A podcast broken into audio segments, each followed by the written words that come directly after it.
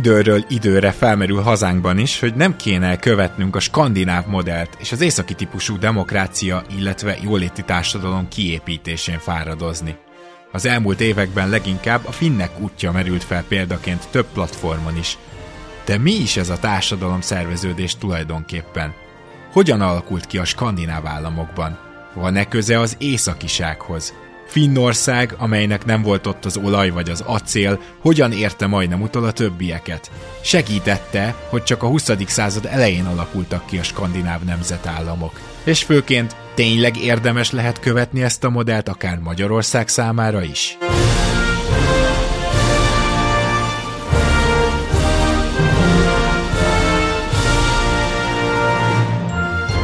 Ez az Itt és Akkor podcast.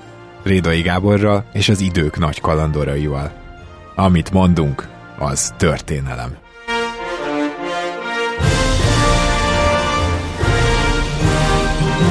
Sok szeretettel köszöntünk mindenkit az Itt és Akkor podcastben. A mai napon egy olyan témával foglalkozunk, ami legutóbb akkor nem is rázta meg, de keltette fel a magyar társadalom figyelmét, amikor a Partizan nevű YouTube csatorna csinált egy, mert azt hiszem, hogy több mint egy órás műsort Finnországról ugyanis, és arra nagyon élénken emlékszem, nyilván, mint mindenkinek nekem is vannak jobb és baloldali kormány és ellenzéki ismerőseim, hogy az politikai oldaltól teljesen függetlenül mindenki beszélt róla. És hogy ez miért érdekes? Nos azért, mert amiről akkor szó volt, az gyakorlatilag ez a bizonyos északi típusú demokrácia, ami leginkább a skandináv államokhoz kötünk, és létezik ugye ez a, ez a fogalom, még akkor is, hogyha nagyon nehéz eldönteni, hogy pontosan mit akar, de hát erre is fény derül majd, meg arra, hogy hogyan is alakult ez ki, például Finnországban, de azért úgy nagyjából a világban is, és abban a szerencsében van részem, hogy itt van velem a Finnországgal oly sokáig foglalkozó történész Velker Árpád. Szervusz, és köszönöm szépen, hogy elfogadtad a meghívást.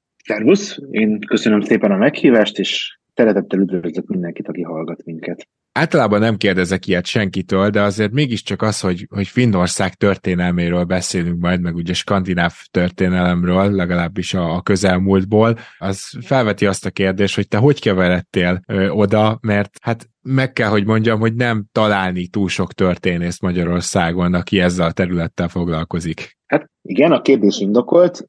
Onnan kezdeném, hogy részemről az, hogy történelemmel fogok foglalkozni, az egy viszonylag korai felfedezés volt. Így készültem igaziból általános iskolás koromtól fogva, és ugyan az érdeklődésem, az, hogy milyen témákkal szeretnék foglalkozni, az rengeteget változott, ahogy aztán felnőttem, egyetemista lettem, majd kutató, de az érdeklődés az eléggé korai volt, és ezzel párhuzamosan állt elő az a helyzet, hogy amikor gimnáziumba mentem, akkor lehetőség volt második nyelvként finnül tanulni. Ugye az 1980-as évek második feléről beszélünk, és akkor én ezzel a lehetőséggel éltem, ezt választottam, és a négy év gimnázium után egy évig cserediák voltam Finnországban, egy finn családnál laktam, finn iskolába, egy gimnáziumba jártam még így érettségi után, még egy évig, ami egy nagyon kényelmes és egy nagyon hasznos tapasztalat volt, és ebből következett aztán az, hogy ha már ott voltam, akkor nyilván egy történeti szempontból próbáltam megérteni ezt az új környezetet, amit magam körül láttam, és mikor visszatértem Magyarországra, elkezdtem a bölcsészkart, akkor jelentkeztem finszakra, és amennyire lehetett finn történelmi témákkal foglalkoztam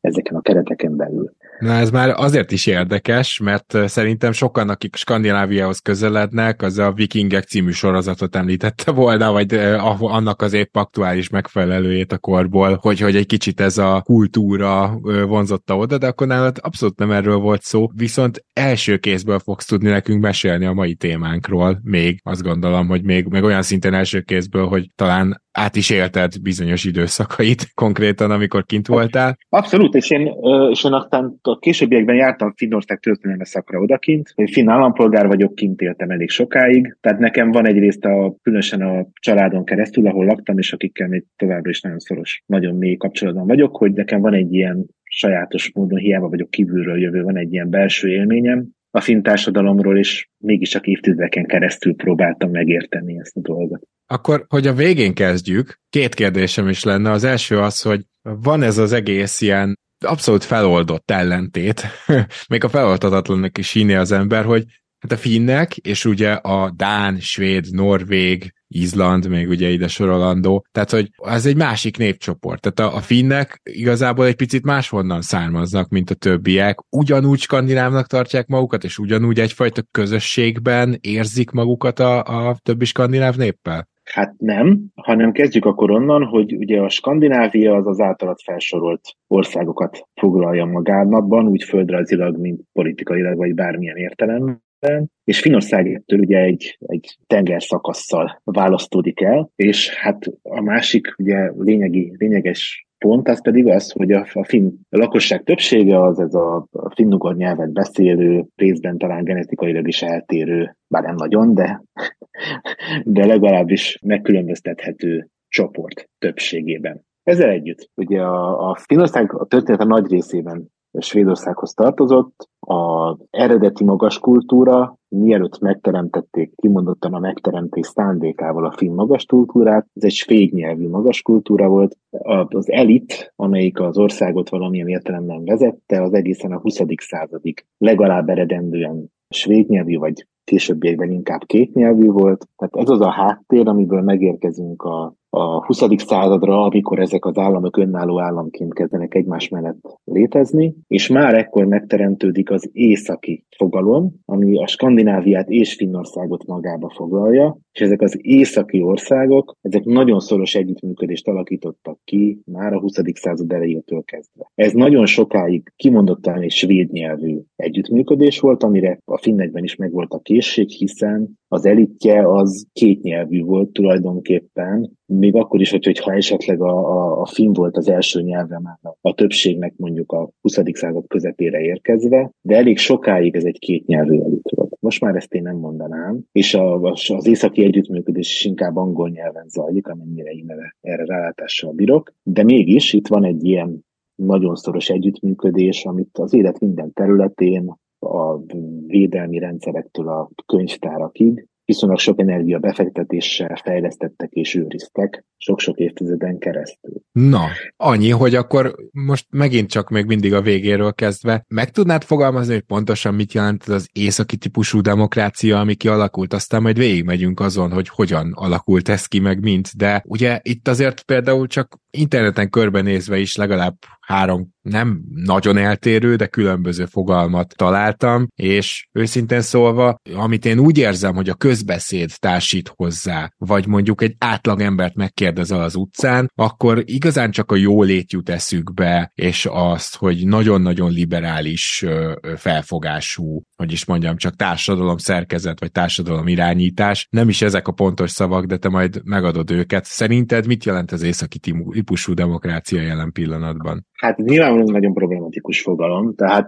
tehát én inkább másik irányból közelíteném én ezt meg. Tehát ahol meg lehet fogni ezt a hasonlóságot ezek között a, az államok között, az nyilvánvalóan a jó, jóléti államnak egy, egy, az északi típusú jóléti államnak. Tehát ez az, amiről viszonylag fixen beszélhetünk külön kategóriaként, hogy ezek az államok, ezek egy bizonyos fajta jóléti állami struktúrát építettek ki, amit északi típusú jóléti államként szoktunk, szoktunk jelezni. Ezen kívül még azt látjuk, én szerintem ezt onnan lehet esetleg megközelíteni, hogy vannak mindenféle ilyen világra kiterjedő listák, mit tudom én, korrupciószint, sajtószabadság, demokrácia érvényesülése, szabadságjogok érvényesülése, az embereknek a, ugye ez a, az a fajta jólét, amit a boldogságukkal, az elégedettségükkel jeleznek egy megkérdezésen alapuló vizsgálatban. Hogyha ilyen listákat megnézzünk, akkor rendszeresen a, ezek az északi államok, ezeknek az, az elején lesznek. Finnország esetében mondjuk a PISA, tehát ez az iskolai, iskolásokra vonatkozó vizsgálat, de norvégok is nagyon jól szerepelnek azon, és a többi északi állam is relatíve. Tehát, hogy vannak ezek a mutatók, amik alapján azt látjuk, hogy ez egy kiemelkedő, a többi közül kiemelkedő államok által alkotott terület.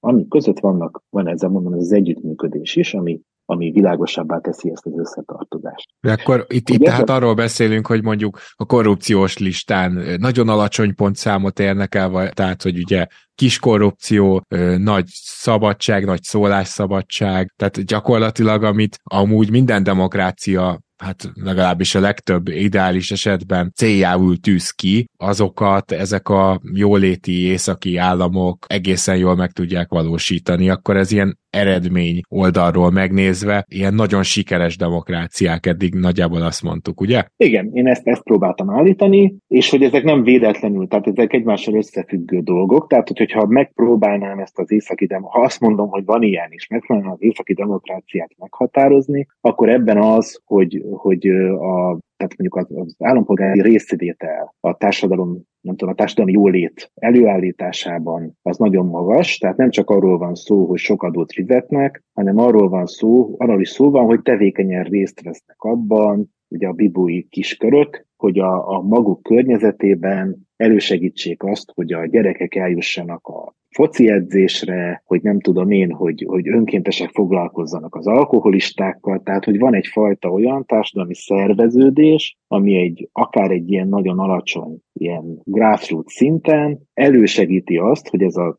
ez a jólét ez mindenkit elérje. Aha, tehát akkor ez egy ilyen társadalmi felfogás is, amiben a saját szűken vett környezetemben is elősegítem úgymond a dolgok működését, most ez nagyon általános megfogalmazás, de azt állítom ezzel, hogy a dolgok működése az a társadalom közös együtt lélegzése és gondolkozása és zöggenőmentes működése. Igen, nagyon jól fogalmaztad meg, és ezt akartam mondani, és nyilvánvalóan ennek vannak különböző következményei. Tehát amikor azt hogy fogalmaztál úgy, hogy ez egy hiperliberális az, az általános magyarországi felfogás szerint, de hát ez csak az egyik oldala. Tehát itt nyilvánvalóan az egyénnek a szabadságát és a, a jogait azt ilyen nagyon nagy mértékben nagyon elkötelezetten tartjuk tiszteletben. De hát ugyanennek a szoros szerveződésnek része az is, hogy, hogy azért valamiféle kontrollt egymás, egymáson óhatatlanul gyakorolunk. Tehát ez a, ezek a társadalmak, ezek eredendően azért meglehetősen konzervatív társadalmak. Másik lehetséges megközelítésben. Uh-huh. Ezt csak azért mondom, hogy egy kicsit színezzük egy kicsit ezt a, ezt a képet. Ennek a fajta társadalmi működésnek ennek több oldala van. Vannak olyan emberek, akik menekülnek ebből,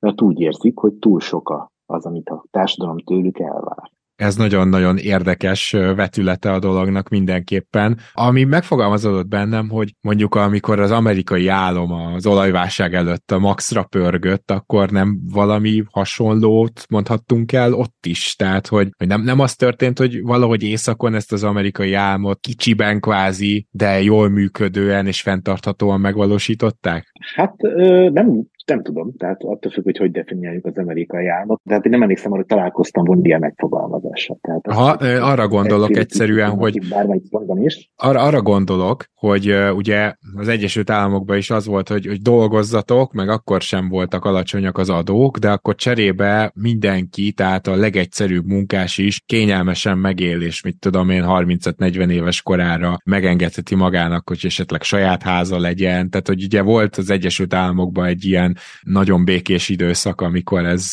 hát nyilván nem volt teljesen igaz, meg mind a 300 millió emberre igaz, de amikor legalábbis ezt a melvértükre tudták tűzni, egyébként majd erről is akarok egy külön adást, erről a, az amerikai állam megvalósulásáról, de hogy itt azért, hogyha az ember beilleszkedik ebbe, és dolgozik, és fizeti az adót, akkor az azzal is együtt jár, és hát nyilván az, hogy amit a társadalom megkövetel tőle, annak aláveti magát, hogy ezeket a jó körülményeket megkapja, és ezek elérhetővé válnak. Tehát ez egy ilyen kvázi olyan társadalmi szerződés, amiben sokat is kell beadnod, de sokat is kapsz vissza. Hát azt mindenképpen, tehát, hogy szoktunk beszélni ugye széles középosztályról, ami, ami a, ebben az északi modellben a legtipikusabb dolog. Tehát, hogy azoknak a aránya, akik a középosztályhoz tartoznak, vagy alulról, vagy felülről, de mindenképpen ehhez a mégiscsak valamilyen értelemben egyenlő részéhez a társadalomnak, ez, ez magas arány, ez egy széles társadalmi építmény, és hogy ez mindenképpen jellemzi ezt az északi modellt persze. Különösen persze a felfutási időszak után, tehát például Finnország esetében azért erről inkább a 60-as, 70-es évektől tudunk, tudunk beszélni, hogy egy, hogy mondjam, nem egy ilyen úgy szóval szélsőséges példát hozzak, mondjuk a tömegturizmus az úgy alakult, tehát hogy a tömegturizmus az úgy volt része ennek a középosztályosodásnak, hogy eljött az a pillanat, amikor ugye mindenki megengedhette magának, hogy a földközi tengerhez utazzon, és amikor visszatértek, akkor felfedezték, hogy a főnök és beosztott az tulajdonképpen ugyanazokat az élményeket éli át és tudja megosztani egymással, és hogy ez torosan hozzá, hozzájárult ahhoz, hogy ez az érzet erről az bizonyos széles középosztályról az kialakuljon és megerősödjön. Na, mielőtt én még itt elkezdenék a nagy kedvenceimmel, a skandináv krimikkel is foglalkozni, egyébként tényleg azt hozzá kell tennem, hogy ha van valami elfogultságom, az mindenképpen az, hogy messze a, a skandináv krimik a kedvenceim, és nagy krimi rajongó is vagyok, de beszéljünk egy picit akkor arról, hogy hogy alakultak itt ki a, a nemzetállamok. Nyilván Finnországot főként véve, de hogyha a többiek is időnként előkerülnek, akkor csak még boldogabbak vagyunk. Szóval ugye, hát ez nyilván a 20. század leginkább. Itt a, a finnek, amikor nemzetállammá váltak, akkor volt-e bármilyen különleges vonás ebben, ami, ami más helyzetbe hozta őket szerinted, és egyáltalán az északi államokat, mint Európa többi részén. Ez már csak azért is érdekes kérdés, mert Európa többi részén, és ugye a nagy birodalmakból kiváló nemzetállamok, szóval ők azért inkább a 19. században születettek meg, és nem a 20. században. Azért a, a, a, a birodalmak szétesésével létrejön egy sor új állam ugye Európa, Európában, és a finnek is tulajdonképpen ebbe a kategóriába sorolhatók, vagy felfoghatjuk őket kis államokként, vagy, vagy kis nemzetekként, ez is egy lehetséges kategóriába sorolás. Maga a, hogy mondjam, tehát a nemzet koncepciójának kialakulása az persze 19. századi. Finnország a függetlenségét azt 1917-ben éri el, nagyon szoros összefüggésben szóval az Oroszország ugye a dezintegrációjával és a, és a Szovjetunió szélrelépésével, vagy fajta ilyen kölcsönhatásban történik meg. Tehát mindenképpen a hátterét tekintve az ez az északi folyamat, ahol a Svédország környékén levő területek, azok ugye a történelem folyamán különböző fokú önállóságot élveznek, tapasztalnak, és hát különböző területeket ölelnek fel. Úgy szoktuk megfogalmazni, hogy amikor 1809-ben Finnország Oroszország része lesz, akkor hiába létezik a Finnország fogalom. Itt alapvetően arról van szó, hogy egy sor svéd megye vagy vagy terület kerül át az orosz birodalom kötelékébe, és itt tulajdonképpen azzal, hogy van egy fajta szándék arra, hogy ezt a, az új és relatíve nyugati, még akkor is, hogyha az északi periférián lévő, de mégis nyugati tiasnak felfogott új területet, azt valamiféle kirakattá fejleszték, és hogy ennek egyfajta a birodalomban amúgy ismeretlen önállóságot biztosítson. És tulajdonképpen az orosz birodalom alul szervezettségének köszönhető, hogy amikor megszületik a törekvés a, hát a finn nemzet megteremtésére, akkor ez a keret, amit nem nagyon túl gondoltam az, az orosz tár környezete elképzelt, ez lehetőséget teremt arra, hogy ez a finn önállóság, ez valahogy ilyen sokkal nagyobb teret nyerjen, mint amit az orosz keretek között amúgy lehetséges és indokolt lenne. És hogy még, még akár odaig el lehet menni ennek az értelmezésében, az erről való fantáziálásban, hogy szerencsés volt az a finnek szempontjából, mert hogy egy olyan kvázi vákumot biztosított, ahol szépen lassan ki lehetett találni, hogy hogy nézzen ki ez a finn nemzet, mert hogy ez egyáltalán nem volt magától értetődő. Azt akarom kérdezni, hogy például nemrég foglalkoztunk az egyik adásunkban a kaukázussal, ami hasonlóan ugye ott kialakultak a nemzetek, de amikor megtörtént a váltás, és jött a bolsevik diktatúra, illetve megszületett a Szovjetunió, akkor ezeket a nemzeteket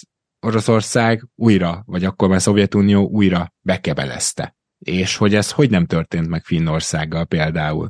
Tehát ugye magában 1917-ben, amikor vagyunk, a finnek viszonylag jókor léptek, elég szerencsésen, viszonylag nagy volt a zavarodottság még ekkora az orosz oldalon, és Lenin személyesen írta alá a finn függetlenséget. Tehát itt van ez az aktus, amire aztán nagyon szívesen hivatkoztak különböző politikai pozíciókból emberek, hogy ugyan nyilván azzal a gondolattal, hogy ez egy átmeneti állapot a világforradalom eljövetele előtt, de hogy ennek volt egy lenini szankcionálása a finn függetlenségi törekvésnek, és a, nyilván a téli háborúként ismert szovjet támadás az arra irányult volna, hogy Finnországot a Szovjetunióhoz csatolja, de ez ugye sikertelen volt. Megint ezek jó Isten tudja, hogy ezekre mennyire lehet építeni az ilyenekre, de van egy olyan elképzelés, hogy Sztálin őszinte tiszteletet érzett a finn hősiesség irányában, és ezért nem erőltette azt, hogy aztán a második világháború végeztével a Szovjetunió Finnországot is is bekeverezze, vagy, vagy még szorosabban az érdekszférájába vonja. Nyilván egy másik értelmezés és egy felfogási lehetőség az az, hogy a földrajz és a geográfia ebben némileg beleszólt, beleszólt, mert ugye a szovjet csapatok azok leginkább Berlin felé akartak haladni, és Finország nem esett útba, ami nagyon segítette azt, hogy a finnek megúszszák a szovjet megszállást a Na igen. Igen, igen. Most akkor elkezdünk államokat szervezni. Ugye, ami a skandináv államokban mindenképpen közös pont, az az, hogy egy ilyen különleges, ez az északi, hogy is mondjam, élet abban, hogy jó sokáig van sötét, aztán jó sokáig van világos. Én magam azt hiszem csak Norvégiát volt még szerencsém egyszer meglátogatni, és azért az se volt semmi májusban, hogy nem ment le a nap. Tehát, hogy, hogy azért ez, ez nagyon különleges, de ugyanennyire különleges lehet a hosszú este. A másik pedig, hogy azért itt érdekes, hogy milyen nyersanyagok vannak, mert nem biztos, hogy van mindenből. Például mondjuk fa, mert ott van ugye a tajga, az jó sok van, nyilván vannak bizonyos nyersanyagok, alapanyagok, amiből sok van, és vannak bizonyosak, amelyekből meg hatalmas hiány. Szóval amikor körbenéztek, hogy most akkor itt nemzetet csinálunk, meg országot, akkor hogy kezdtek hozzá, milyen típusú ország lett mondjuk a finn? Hát ezt talán kétfelé választanám most akkor a dolgot nagyon gyorsan. Az egyik szempont ez, az a, ez a gazdasági, a másik pedig ez a, a nem, nem, nemzet megteremtés. És hogy ez azért a nemzet megteremtést azt ők egy ilyen filozófiai dolognak gondolták, tehát az ideák ideák terén történik meg a dolog, ami aztán szépen lassan ölt valamiféle politikai, úgy gondolták, hogy ez aminek aztán politikai testet kell öltenie, ehhez aztán kialakították finnjogászok azt az elméletet, hogy Finnországnak van egy különállása, amit, amit aktus keretében a cárok neki ajándékoztak, és ez egy, valójában ez egy autonóm pozíció, és tulajdonképpen ez az autonóm Finnország, ez egy autonóm állam, ami tulajdonképpen, ha már ideig sikeresen eljutottunk, akkor tulajdonképpen egy úgynevezett reál unióban van, a, van az orosz féllel. Ezt aztán persze az orosz nacionalisták nagy mértékben vitatták, és ebből különböző összetűzések keletkeztek a 19. század végén. A nemzetet azt egyrészt így teremtjük meg, van ez a politikai sík, és másrészt pedig a nemzet ideája az az, amit meg kell értetni és meg kell ismertetni a nemzet tagjaival. És hogy például ez a fajta társadalmi része dolognak, hogy a egyetemisták lejártak, azért a finvidék az nagy. Tehát ez egy viszonylag nagy ország, viszonylag ritkán lakott, tehát amikor az egyetemista lenne egy vidékre, akkor az egy komolyabb országjárást jelent és hogy, hogy, hogy járták az országot, és előadásokat tartottak, amiben beszéltek erről az összetartozásról, meg a, nem tudom én, a finn szellemről. Van a nagyon, van a nagyon híres mondása, még a történet legelején van ez a romantikus nacionalizmus, amikor tényleg szó szerint elkezdik egyáltalán kitalálni a svéd nyelvű kultúrát, és akkor ez egy néha, tényleg néhány értelmiségéről beszélünk, és ezeknek tulajdonítják a mondást, hogy svédek nem vagyunk, oroszok nem akarunk lenni, legyünk finnek. Innentől kezdve egy két irányú folyamatra van szükség. Az egyik az az, hogy az elit megtanulja a finnül, és elkezdjen komolyan használni a finn nyelvet, és másrészt pedig, hogy a nép, amelyik finn nyelvű, az megértse azt, hogy ő egy nagyobb nagyobb valaminek a része. Bocsánat, a, akkor, akkor gondolom itt is kellett egy kvázi reformkor náluk is, amikor például ö, olyan szavakat finnül is kitalálnak, mint ami az állami igazgatásnak a szavai, tehát hogy ez elég sok nemzet átélte, tehát ez, ez nem egy ismeretlen dolog, hogy az elitnek a nyelve az nem teljesen ugyanaz volt, ugye mi magyarok is, ö, hát egy csomó dolgot németül mondtunk, ami mondjuk például az igazgatásnak a, a szavai. Hogyne, hogyne. Tehát, sőt, tehát, hogy ez egy párhuzamos, párhuzamos történet ebből a szempontból, és talán még élesebb. Tehát csak egy, az egyik része, hogy a, meg kellett teremteni a finnyelvű szótárat ahhoz, hogy a politikáról, a államról, meg egyáltalán a modern világról beszélni tudjunk finnül, ez a folyamatnak az egyik része. De hogy az, hogy a, volt egy ilyen nyelvi szakadék az elit és a köznép között, tehát az olyasmiben is megnyilvánult, hogy van egy nagyon híres regénysor, amelyik a, a finn vidéknek a változását itt a 19. század végén, a 20. század első felében ezt, ezt kíséri végig. És ott van ez, a, van ez a jelenet, amikor a finn, hát jobb, jobb szó hiány mondjuk azt, hogy paraszt, bemegy a földtulajdonos lelkészhez, és megpróbál vele megbeszélni valamit, amit, amit az ő bérlői viszonyával kapcsolatos. De úgy izgul, mert nem találja a szavakat, hogy nehezen szólal meg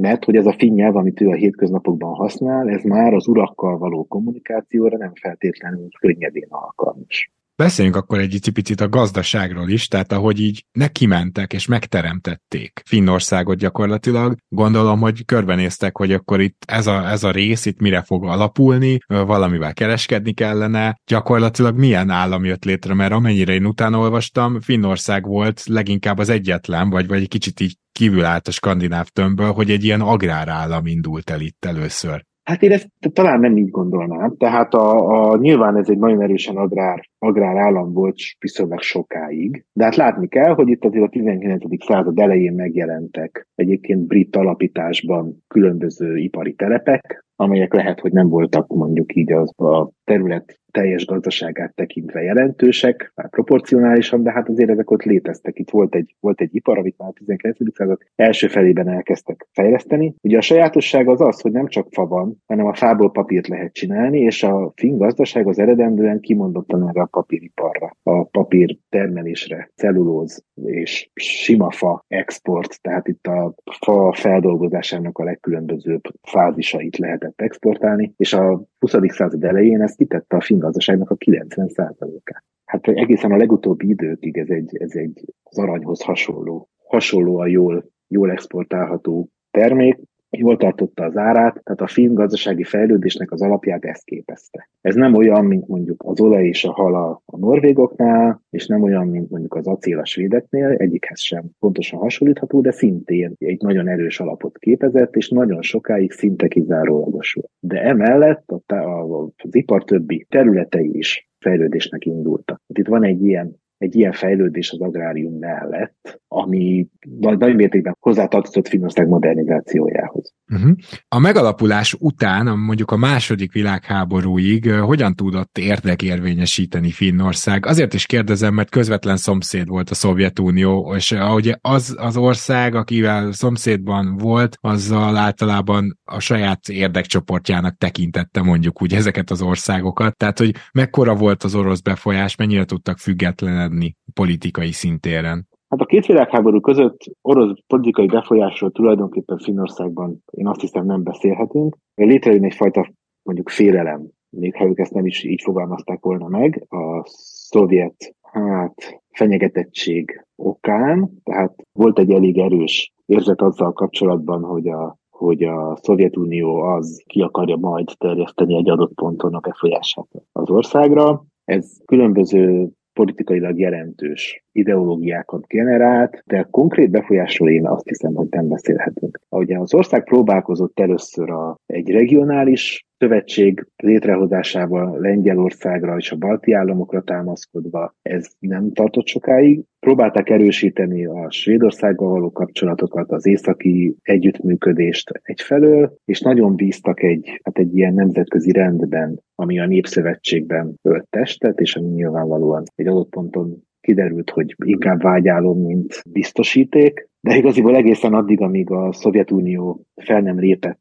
azzal az igényel, hogy, hogy Finnország önként, önként adjon át területeket, addig, addig ennek nem volt hatása uh-huh. a mhm. finn állami életre. Viszont igaznak bizonyultak ezek a félelmek, ugye, hogyha a második világháborút megnézzük. Mielőtt ebbe belemegyünk, egy nagyon rövid kérdés. Mondtad, hogy a faipar, illetve a fa export, meg a papír export az nagyon erős volt, és más iparágak is elkezdtek fejlődni, de azért ilyenkor még nem beszélhetünk gazdag országról, ezt jól gondolom, ugye? Talán se Finnországnál, se mondjuk Svédországnál és Norvégiánál. Hát én azt hiszem, hogy a Svédország esetében másról, tehát gyök, gyökeresen másról van szó. Tehát azért a svéd, svéd Nincs, nem, nem ismerkedtem számok, és, és nem, nem foglalkoztam ezzel behatóan, de, de, de a Svédországot aztán ebből kiemelhetjük. Norvégia és Finnország esetében már inkább van arról szó. Hát Finnországnál tudjuk, hogy a 19. század második felében még egy középkorias típusú éhínség előfordult. Tehát, hogy azért a élelmiszer ellátottság az, az egy késében táncoló dolog volt, egészen a 20. század második feléig. Ez abszolút egyértelmű. Magyarországon szokás sokat mondóan mondani azt, hogy hú de szegények voltak a finnek. Ez részben egyenes következménye volt annak, amiről beszéltünk a, a beszélgetés elején, hogy Finnországban volt ugyan olyan nyersanyag, ami nagy mértékben, nagy mennyiségben rendelkezésre állt, de egy sor alapvető áruból is behozatalra szorult. Tulajdonképpen még egészen a, a 80-as évekig elvihető, hogy az, ami a, az átlag finn asztalára került, az nem nem feltétlenül tűnt gazdagnak egy közép-európai szemszögből nézve. Az is nagyon egyértelmű, hogy a, a finn infrastruktúra, ezek az állami befektetések, tehát ezek a középületek, amik egy nemzetállam kiépítése szempontjából központi jelentőségűek, nemzeti múzeum, operaház, nem tudom én, ezek a típusú dolgok, hogy ezekben is volt egyfajta lemaradás finn szempontból, de ahogy mentünk előre a 20. században, azért ez, ezen a téren nagyon jelentősen sikerült előrelépniük, tehát mondhatjuk, hogy még a második világháború előtti gazdasági csoda előtt megindult egy felzárkózás, ami akkor is, hogy, hogyha ez aztán a 60-as, 70-es, 80-as években nagyon gyorsan, nagyon rapid módon történt meg, már előtte egy létező jelenség volt. Mielőtt még magára erre a gazdasági felzárkózásra rátérünk, beszéljünk már egy picit erről a bizonyos második világháborús helyzetről, mert szerintem mi magyarok, a, még annak ellenére is, hogy a mi forradalmunk az ugye elveszett, azért sokat éreztünk abból, hogy igenis ennek voltak eredményei, pozitív hatásai, inkább hosszú távon ugye így szoktunk fogalmazni. De Finnországnak viszont volt egy győztesen megvívott háborúja a Szovjetunióval szemben, ami hát lehet, hogy ez egy picit ilyen, hogy is mondjam, túl romantikus hozzáállás, de valószínűleg ezt a nemzeti egységet, illetve azt, hogy a finnek mennyire hittek magukban, azt hihetetlen módon megerősítette, és lehet, hogy ezt mi magyarok viszont nem is tudjuk annyira átérezni, hogy mit jelent egy ilyen kvázi győztes háború, mert nem sok jutott ki nekünk az elmúlt 200 évben. Hát azt kell hogy mondjam, hogy erre a kérdésre én most egy kicsit kritikusan fogok válaszolni. Tehát nem gondolom. Tehát, hogy ez, ez, ez jól hangzik, és nagyon hősies volt a finn katonáknak a küzdelme a második világháborúban, de nem hiszem, hogy ez győzelemnek hívnánk. Tehát ez még a, még a vicces megfogalmazásban is, hogy a finnek nagyon erős másodikak lettek. Így szokták ezt viccesen mondani a országban. Tehát ez, itt, itt vesztes háborúról van szó. A következményeit tekintve ez nem volt annyira tragikus, mint a többi periférikus Hát ugye Finnországban nem lehet azt mondani, hogy kelet-európai, de hát ugyan, ugyanabban, a, ugyanabban a Németország és Oroszország közötti övezetben van Európa perifériáján, tehát hogy a többi államok a sorsa az ennél lényegesen szomorúbb volt a második világháború után, de azért ne felejtsük el, hogy a második világháború után Finnországban is felállt egy szovjet vezetésű eh, ellenőrző bizottság. Rákényszerítették a finneket arra, hogy a második világháborús vezetőiket azokat hosszú börtöntüntetésre ítéljék. Be kellett tiltani a jobboldali típusú társadalmi szervezeteket egy az egyben, Nyilván ezek tehát hogy voltak ezek között fasisztói szervezetek, de hát azért egy nagyon széles körét kellett ezeknek betiltani. Tehát e, ezeken a fázisokon a finn társadalomnak át kellett mennie, és ami szerintem ebben a, mert azért beszélgetésünknek van egy nagyon erős gazdasági vonulata, abból a szempontból ez nagyon fontos, hogy jelentős jóvátételre kényszerült a finnállam a második világháború után a Szovjetunió felé. Gyakorlatilag mondhatjuk azt, hogy bár valamennyire megvédték a hazájukat, de azért itt vesztesfélként szerepeltek ennek ellenére. Hát ugye két fázisról beszélhetünk, meg a filmfölfogásban is így szokták, van a téli háború, ami mégiscsak azzal végződött, hogy a szovjet hadsereg csődöt mondott, de hát Finnország területi veszteséget szenvedett. Majd pedig volt ugye a második világháború részeként értelmezhető második szakasz, amikor a finnek előre nyomultak a németek aktív segítségével és részvételével, ugye válvetve, majd a szovjetek sikeresen visszavetették őket, és benyomultak Finnország területére, és hát ugye ez a nagy kérdés, hogy miért nem nyomultak tovább, hanem kötöttek egy olyan, tehát a finnek kiugrottak, kötöttek egy olyan fegyverszüneti egyezményt, amelynek keretében ki kellett verniük a, a Finnország területén állomásozó német csapatokat az országból, ez volt a kötelezettségük a háború befejezésére vonatkozóan. És ugye ezek a területi veszteségek, ezek stabilizálódtak, és még ráadásul a stratégiailag a legkellemetlenebb pontján Finnországnak át kellett adni egy kisebb csomó támaszpontot, amit a szovjetek a 50-es évek közepéig használtak. Tehát fin, fin területen működött a szovjet hadsereg, igaz, hogy kis területen, de hát azért mégis tíz éven keresztül a háború után. Ez, ezek azok a keretek, amik meghatározzák ezt a fin veszteséget vagy győzelmet, és hogy, hogy különösen a, a, ugye a téli háború az egy egészen egyedülálló teljesítmény, egy kis ország, értelmezhető nemzetközi segítség nélkül megállított egy olyan hadsereget, ami azért a szovjet hadsereg már ekkor is volt. Sokat beszélnek a téli háború szelleméről, arról a, az élményről, ami, a, ami összekovácsolta ugye a társadalmat, az országot, amit azért mégiscsak különböző ellentétek szakítottak ketté a két világháború között. Részben a nyelvi nacionalisták tevékenysége állított elő egy nagyon éles választóvonat a társadalom belül, hiszen pedig létezett egy, egy nagyon erős ugye, polgári munkás szembenállás, amit a téli háború élménye csitított nagyon jelentősen, és nagyon komolyan járult hozzá ahhoz a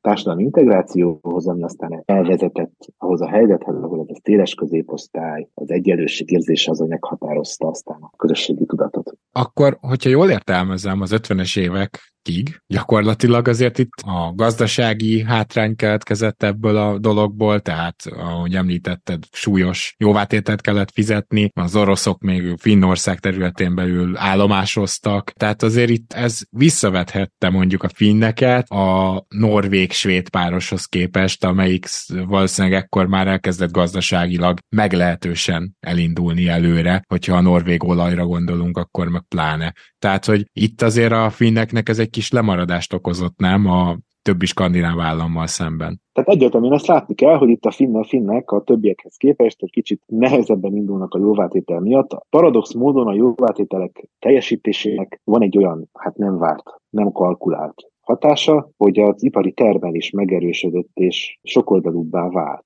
Valójában a későbbi finn gazdasági fejlődés szempontjából a jobbátételek ugye hatalmas terhet jelentettek, de létrehozták azt a fajta diversifikációt, amire a finn gazdaságnak szüksége volt. Úgy voltak vele, hogy ha már ez itt van, akkor oldjuk meg azokat a házi feladatokat, amik előttünk álltak, de és itt már kifejezetten például a már műsor elején említett partizános interjúból indulnék ki, hogy létrejött itt egy terv is, ugye? Tehát, Finnországban, ami egy, nem, nem volt egy gazdag ország ekkor még, nem tudom, hogy valaki egyszer csak gondolta egyet, de, de hogy létrejött egy terv a 20. század közepén, vagy derekán, inkább második felében, amely azt mondta, hogy mi is felzárkózunk, mi is gazdag állam leszünk, mi is jóléti állam leszünk. Nem tudom, hogy akkor így fogalmazták-e meg, de ezt a tervet tulajdonképpen aztán végig is vitték. Hát azt hiszem, hogy tehát nagyon érdekes ez, a, mondjuk a, a kifejlett jóléti államhoz hét ilyen fogalom kapcsolódik, amelyek meghatározták a finn közgondolkodást egészen a legutóbbi időkig. Az egyik maga a jó, jóléti államfogalma, ami ezt a fajta, hát tulajdonképpen azt, amit mi nemzeti identitásnak hívunk, azt jó részt kitöltötte a finn jóléti, jóléti állam, mint cél és mint állapot, de ez egy későbbi, későbbi történet azért, tehát ez nem a, a század dereka, és nem is az 50-es, 60-as évek, hanem inkább a 70-es évektől kezdve jelenik ez meg. És a másik pedig, van egy film fogalom, ami hát egyenjogúságnak fordítanám talán, és hogy, hogy szűkebb értelemben általában női egyenjogúságra szokták használni, emancipációra, de ez lenne az a fogalom, ami leírja a finn közbeszédben azt a eszményt, hogy ennek a társadalomnak a tagjai ezeket, ezeket nem választják el egymástól. Akár jogi, akár társadalmi korlátok, hanem itt minden egyes állampolgár egyelő értéket hordoz. Tehát ez, ez az eszmei része a dolognak. Én őszintén megmondom, hogy nem tudok ilyen tervről. Tehát a finn, finn jóléti állam az egy, az természetesen, ahogy az lenni szokott, konfliktusok között alakult ki. Nem beszéltünk erről, de a szociáldemokrácia az hagyományosan egy nagyon erős politikai erő Finnországban. Olyannyira, hogy ez ugye már akkor is az egyik lehetséges társadalmat szervező erőcsoport, amikor még nincsen politikai képviselete az általános választójog megjelenése előtt. Az általános választójog megjelenésével a Szociáldemokrata Párt,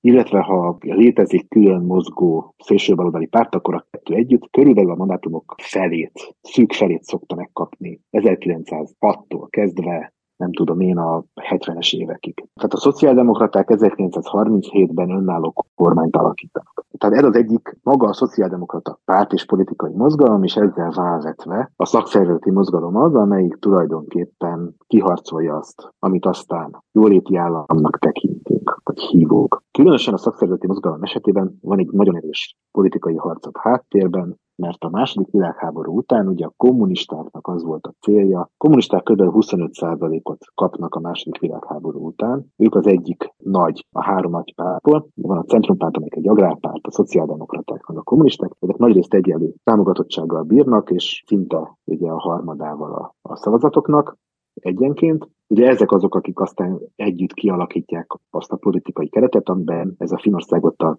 50-es, 60-as években létezik. És az kommunista terv, ugye a hatalom átvételére irányuló terv, az egyrészt azon alapult, hogy a szakszervezeteken keresztül átveszik az irányítást a munkásosztály felett. És a szociáldemokraták, akiknek egy erős pozícióik voltak a szakszervezeti mozgalomban, ennek nagyon nagyon nagy erővel álltak ellen, tehát nagyon sok energiát, tényleg fizikai küzdelmet is vállaltak, és az, hogy a kommunista hatalomátvétel sosem volt elérhető közelségben, annak az egyik oka az az volt, maguk a politikusok azok nem voltak eléggé elvetemültek ahhoz, hogy a belügyminisztériumot úgy felhasználják, ahogy a közép-európai kommunisták felhasználtak, de másrészt az, hogy nem sikerült olyan megvetni a lábukat a társadalmon belül, és legkülönösebben a, a szakszervezeti mozgalomban. Azt akartam kérdezni tőled, hogy a Szovjetuniónak a, a befolyása, mondtad, hogy ugye az 50-es évekig ott állomásoztattak is, de hogy az szépen lassan elhalt, mert gondolom, hogy ez is egy icipicit összefügg azzal, amit mondasz, hogy ugye a kommunista pártnak a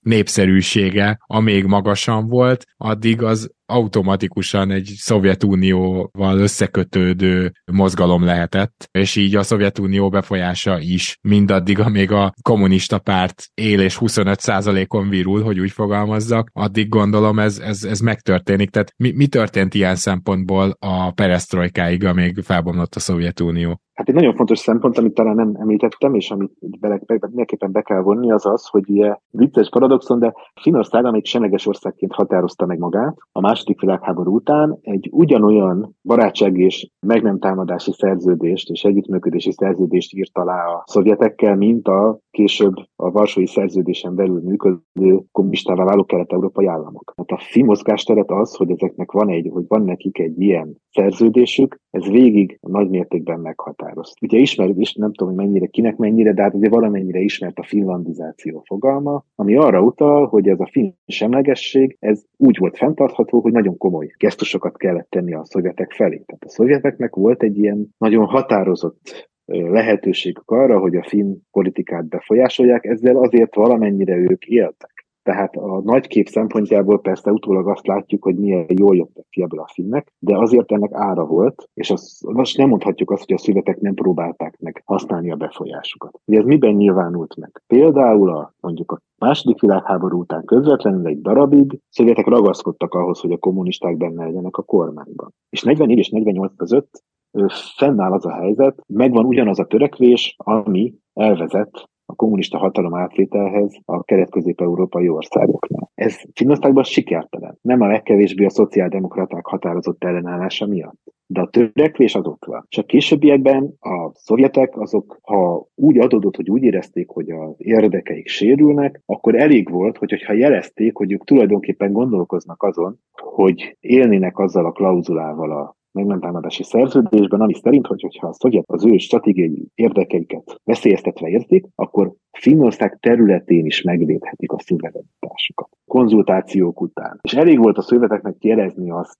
hogy tulajdonképpen ők elérkezettek, látták, látják az időt ilyenfajta konzultációkra, ahhoz, hogy a finn belpolitika nekik megfelelően lépjen. Tehát nagyon furcsán és paradox módon de egészen a tulajdonképpen a 80-as évekig, hát a 70-es évek végéig úgy mondanám, fennáll a szovjet ez a nagyon konkrét szovjet befolyás. A szovjetek nem jutnak el odáig, hogy mondjuk az ő emberüket válasszák meg a köztársasági elnöknek egy tiszta választáson. Ugye egy nagyon vicces helyzet van, hogy van az az Urho Kekkonen nevezetű jelentős figura, aki legalábbis az én generációmban, még Finnországban is valószínűleg, Magyarországon is valószínűleg legalább említés szintjén ismert, és ő az, aki 30 éven keresztül köztársasági elnök, nem orosz barát háttérből, de a szovjetek valamilyen szintű elfogadásával és támogatottságával. De amikor felmerül az, hogy mást választana esetleg, hát, hogy utódot választanak a Kekkonen elnöknek, akkor az oroszok által preferált jelölt az nem, nem nyer a választáson. Tehát, hogy itt mozgástérre való játéknak vannak különböző fokozatai, és Finnország úgy tűnik, utólagosan talán úgy látjuk, hogy a lehető legjobban kihasználta azt, amit a keretek biztosítottak. Tehát miközben Finország a KGST társult tagja, abszurd módon, Akközben azért szépen lassan, kompromisszumok és engedmények árán, de sikerül elérnie a nyugati piacokkal való integráció megindulását is. Ami nem tehetett rosszat a gazdaságnak sem, gondolom, de ettől függetlenül, amikor a Szovjetunió felbomlott, akkor Finnország is egy picit fellélegezhetett, igaz? Hát szépen lassan, tehát azért nehezen szokott. Tehát, hogy ugye azért, azért azt képzeljük el, hogy itt tényleg minden jelentős színfigurának megvolt a szovjet kapcsolata. Az egy pici tanástalanság, hogy és akkor most mi van, azért volt. És másrészt pedig a film, ugye az, hogy a végén már a szovjet gazdasággal való speciális kapcsolat az előnyös volt-e, és mennyire volt előnyös, ez egy számomra nem teljes világos kérdés, de hát például az olajválságot Finország sokkal jobban megúszta, mint a nyugati gazdaságok. És az, hogy a Szovjetunió az felszívott bármit, amit a, a finnipar megtermelt, annak is volt nyilvánvaló haszna. Most emellett kialakult egy nyugaton versenyképes ipar, ami úgy tűnik, hogy a, ha úgy mondjuk akkor rendszerváltozás idejére már sokkal erősebb volt, mint a szovjet piacra termelő. És ezért valójában a szovjet piac kiesése az nem befolyásolta radikálisan a finn gazdaságot. De hát ott, ott, ott, ott hirtelen megszűnt a kivitelnek egy, most nem orgutaságot mondani, de úgy emlékszem, hogy egy 20-30 százaléka, amikor a Szovjetunió összeomlott. Aha, Persze, hát ez azért nyilván egy nagy százalék, így is egy nagyon nagy százalék, de mondhatjuk azt, hogy ekkora Finnország már egy relatíve gazdag ország volt, vagy ez inkább a 90-es években jött el? Nem, nem, nem, nem. Tehát a, a finn, finn, finn gazdaság az nagyon jelentősen fut föl már a 60-as évektől kezdve, és a 70-es évek a nagy bővülés. Tehát a, a, az, a, az a pillanat, amikor Finnország tényleg az egyfőre eső GDP tekintetében is élvonalban van, ez a, ez a 80-as évek. Ez a magyar szempontból az egy nagyon érdekes dolog, hogy a, a nagy, nagy finn gazdasági válság az a 90-es évek elején van, és hogy ez kezdetben volt, volt olyan értelmezés, ami ezt a szovjet piac összeomlásának tudta be, de hát nagyon világosan látható, hogy itt egy valutaválságról van szó. A 80-as években ugye felszabadították a, a, a bankszektort, csak innentől kezdve áramlott be külföldi hitel az országba, és bármennyire is viccesen hangzik, a devizahitelek meg, meg, megrogyasztották a, a gazdaságot. És elszállt, a, elszállt az infláció, 20% fölé került a munkanélküliség, 92-93-ban van ez a nagy pillanat. Tehát akkor itt még jutott egy válság a finneknek, akik ekkor már kvázi egy jóléti államba éltek, legalábbis akkori körülmények között mindenképpen ezt mondhatjuk. Ebből ők hogy lábaltak ki, és hogy jutunk el a mai napig, amikor annyi mindenben, hát így példálóznak azzal, hogy na, bezzeg a finn modell az milyen jó, és a finn modell mennyire működött. Hát a finn az egy az nyitott gazdaság. Tehát a finn Finnek a 2000, 2000-es évek második felének a gazdasági visszaesését, azt súlyosabban érték meg, mint az európai államok. Tehát volt egy jelentősebb visszaesés. Tehát ez a fejlődés, ez nem egyenes vonalú, és ugye a következő ilyen nagy dobás, az ugye a Nokia-val kimelzett szakasz volt, amikor a, a, ez a vagy tudjuk, vagy nem tudjuk, ugye a Nokia az eredetileg csizmákat gyártott a tomára vesző időkben, és aztán egy viszonylag jelentős társadalmi tényezők összefogásából alakult ki belőle az a nagyon sokrétű, és aztán a infotársadalomba investáló, majd nemzetközileg is jelentős cég alakult ki. De hogy ez a 90-es évek tulajdonképpen, amikor a Nokia az lesz, aminek nemzetközileg ismerjük. És hogy tulajdonképpen az, hogy a Nokia aztán lemaradt a versenyben az, az Apple-el szemben,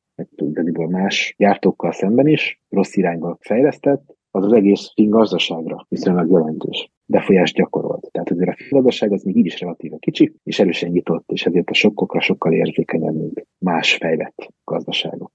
Mi az, ami kihívás jelen pillanatban szerinted? Mert csak azért is kérdezem, mert itt az elmúlt időkben, mondjuk a 90-es évektől napjainkig, az olajból meglehetősen megazdagott Norvégiának már olyan kihívásai voltak, ugye a jóléti államon belül, mint például az, hogy rájöttek, hogy elképesztő mennyiségű lett az alkoholistájuk, és hogy ezzel kellett valamit kezdeniük. Tehát így társadalmilag milyen kihívások övezik ezt a nem egyenes ívű fejlődést? Erre muszáj, muszáj egy anekdotával válaszolnom. A beszélgetésünket tulajdonképpen végig itt implicite átszövi a nagy kérdés arról, hogy vannak-e ilyen, vannak ilyen hosszú távú fejlődési vonalak, amelyek valamennyire determinálnak esetleg, és hogy a, mindaz mondjuk nem érintettük, de hogy például az evangélikus egyháznak a társadalomszervező ereje az milyen hatást gyakorol a az északi jóléri államra, ugye ez közös ezekben az északi államban, hogy itt egy szinte százszázalékos evangélikus jelenlét van, vagy hogy a társadalomnak a szinte teljes egésze az evangélikus egyházhoz tartozik, és ennek vannak egészen kirívó sajátosságai, de most nem akarok belemenni, csak említem, hogy vannak ezek a közös vonások, amelyek tényleg az egész történelem vagy az utóbbi 200 évben áthúzódnak, de hát ez egy alapvető kérdés, hogy ezek mennyire, mi, mi látjuk bele, hogy ezek mennyire meghatározó erejűek, és az egy, egy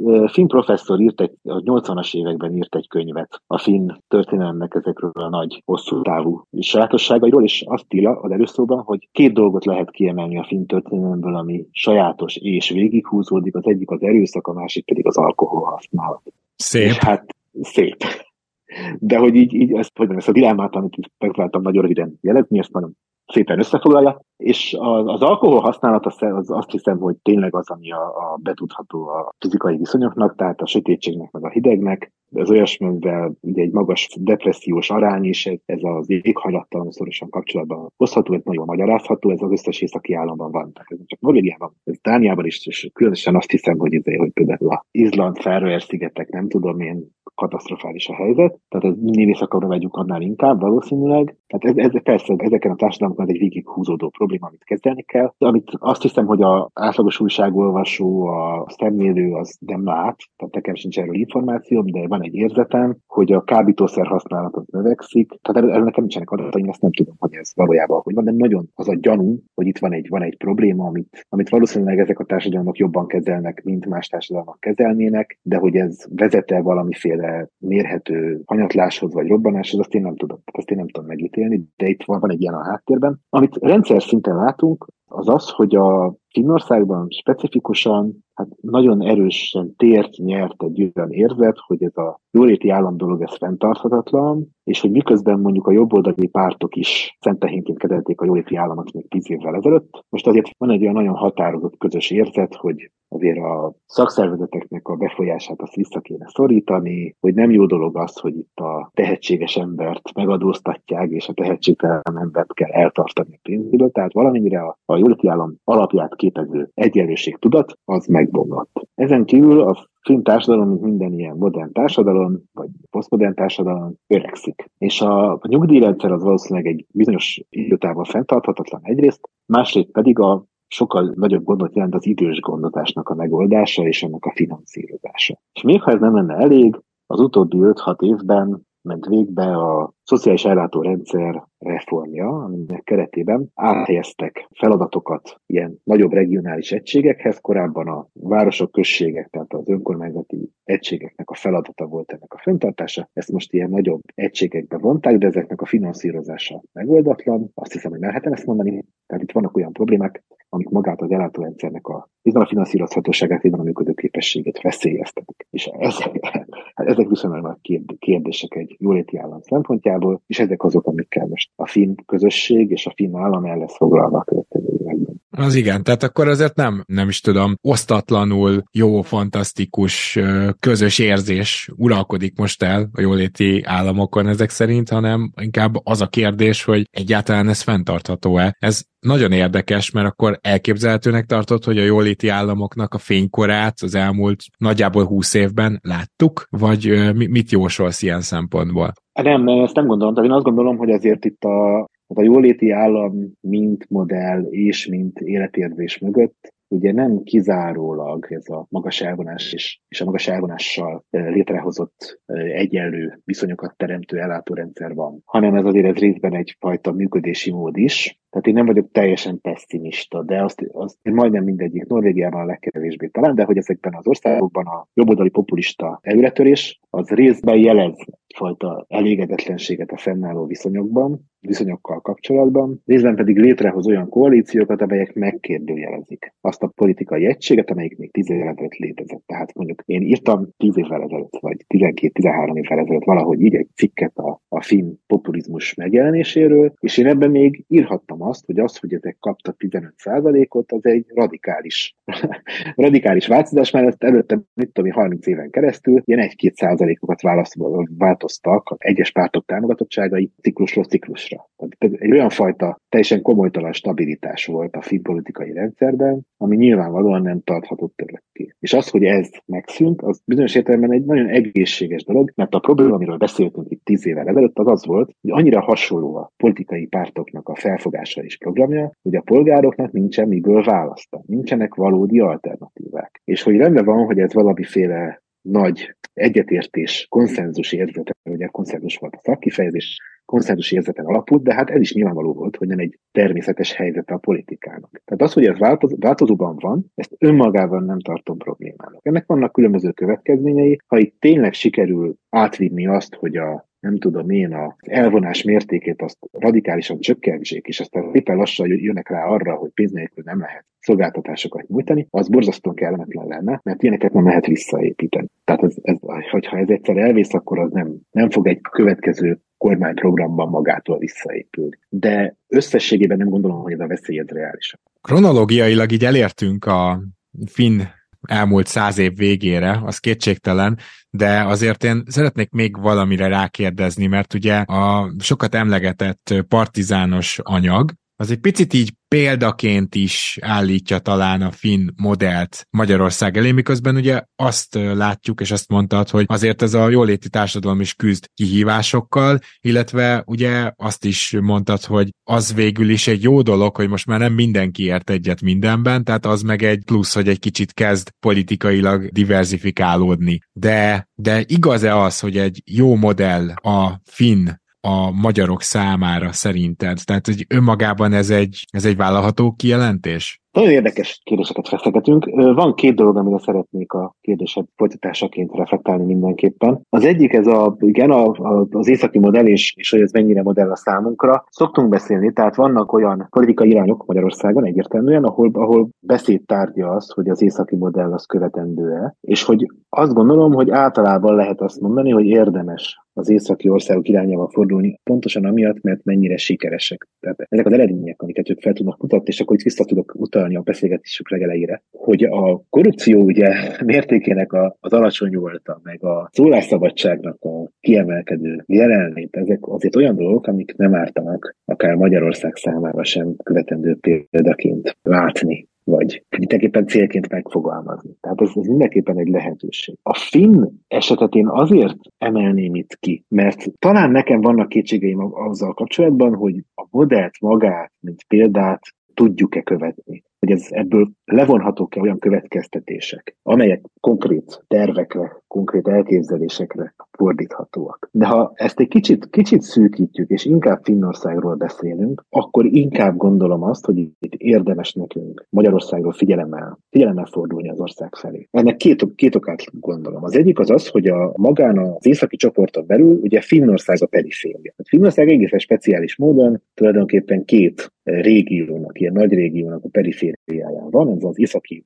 nyugati régió, illetve a kelet-európai térségnek a mind a kettőnek az a perifériája, ahol ez a két teljesen különböző társadalomszervezés, társadalom felfogás találkozik. És ez, ez a pozíciója Finnországnak, és az, hogy, hogy nem indult a nemzetépítés, a modernizáció, az államépítés útján egészen olyan kedvező helyzetből, mint a társai Észak-Európában, ez hasonlóvá teszi a kelet-európai kisállamokhoz, vagy a közép-európai kisállamokhoz. Tehát ilyen módon nem, nem érzem azt, hogy Finországgal kapcsolatban egy teljesen másik fejlődési típusról beszélünk. Viszont, hogyha ebben a kontextusban helyezzük, akkor ebben Finnország az egyértelmű sikertörténet. Ezért gondolom azt, hogy nekünk magyaroknak érdemes Finnország irányában tekinteni. A másik, ugye a nagyon nyilvánvaló ok, pedig a rokonság. Tehát én most már az utóbbi néhány évek tevékenységével sikerült nagyon sokat rontani a helyzeten, de hát Finnország azért mégiscsak a magyarokra, Magyarországra rokonként tekintett évtizedeken, sőt már egy évszázadon keresztül tényleg számon tartották ezt a rokonságot, és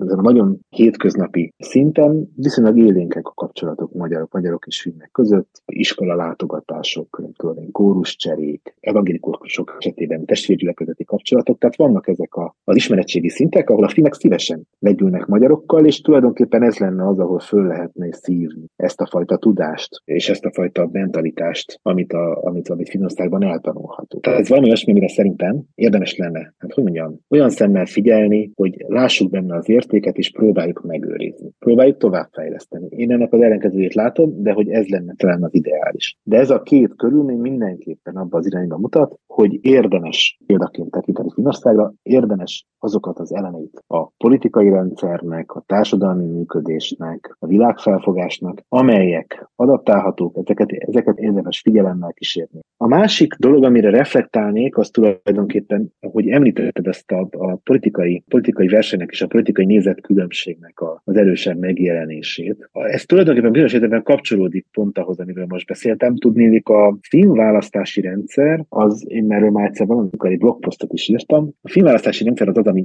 igaziból jó működő, és akár példaként is alkalmazható, ugyanis ez egy alapvetően arányos rendszer, ahol a, az egyéneknek így is jelentős a szerepe. Most nem fog természetesen belemenni ennek a részleteibe. Azért említem ezt, mert hogy hiába volt ez a konszenzus, ami meghatározta a finn politikai közbeszédet, azért ez egy sok pártot fölvonultató és nagyon sokrétű politikai palett. Tehát itt a, a, a baloldali, a zöld, a centrista, a jobboldali ideológiák mind-mind egyszerre jelen vannak, és már hosszú ideje jelen. És azt gondolom, hogy ez egy egészséges dolog. Na, hát akkor ez mindenképp egy jó végszó volt, már csak azért is, mert némi pozitív felütéssel azért akár abban is reménykedhetünk, hogy a magyar politikusok is picit fordulnak e felé, majd meglátjuk, hogy ebből mi valósulhat meg, de azért köszönöm szépen, hogy ezt a úgymond a történelem aktualizálását is megtetted nekünk, mert hogy szerintem pont a történelem az, amiből nagyon sokat lehet tanulni, ezért is csinálom ezt a műsort, és ez mindenképpen erre lenne egy példa, ha megvalósulna Velker Árpád. Nagyon szépen köszönöm, hogy elfogadtad a meghívást. Nagyon szépen köszönöm a lehetőséget. Kedves hallgatók, nektek pedig természetesen a figyelmet köszönöm. Búcsúzik most Rédai Gábor, valamint a segédszerkesztő Katona Csaba, illetve producer párosunk Hampuk Rihárd és Román Balázs. A jövő héten is jövünk, akkor is lesz majd itt és akkor, viszont amit ma mondtunk, az már történelem. thank you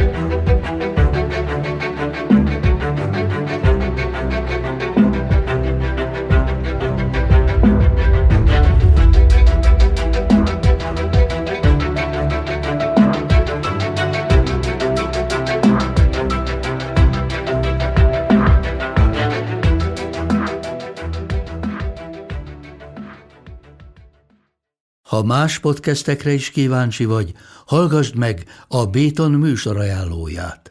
El tudod képzelni, hogy a podcastet, amit éppen most hallgattál, fél év múlva már a mesterséges intelligencia generálja? Mi sem. De ha érdekel, eljött már a gépek lázadása. Hallgass bele az Embertelen podcastbe. Orsós Lajos vagyok, a műsor házigazdája. Egyelőre még élőben. Egyelőre. Fedezzük fel együtt, hogyan ismerkedik, randizik, mesél és vitatkozik Betty és Péter, két teljesen mesterséges intelligencia. Lajos, a podcast címét mond még egyszer, Léci. Oké. Okay. Embertelen podcast. Ez egy Béton podcast.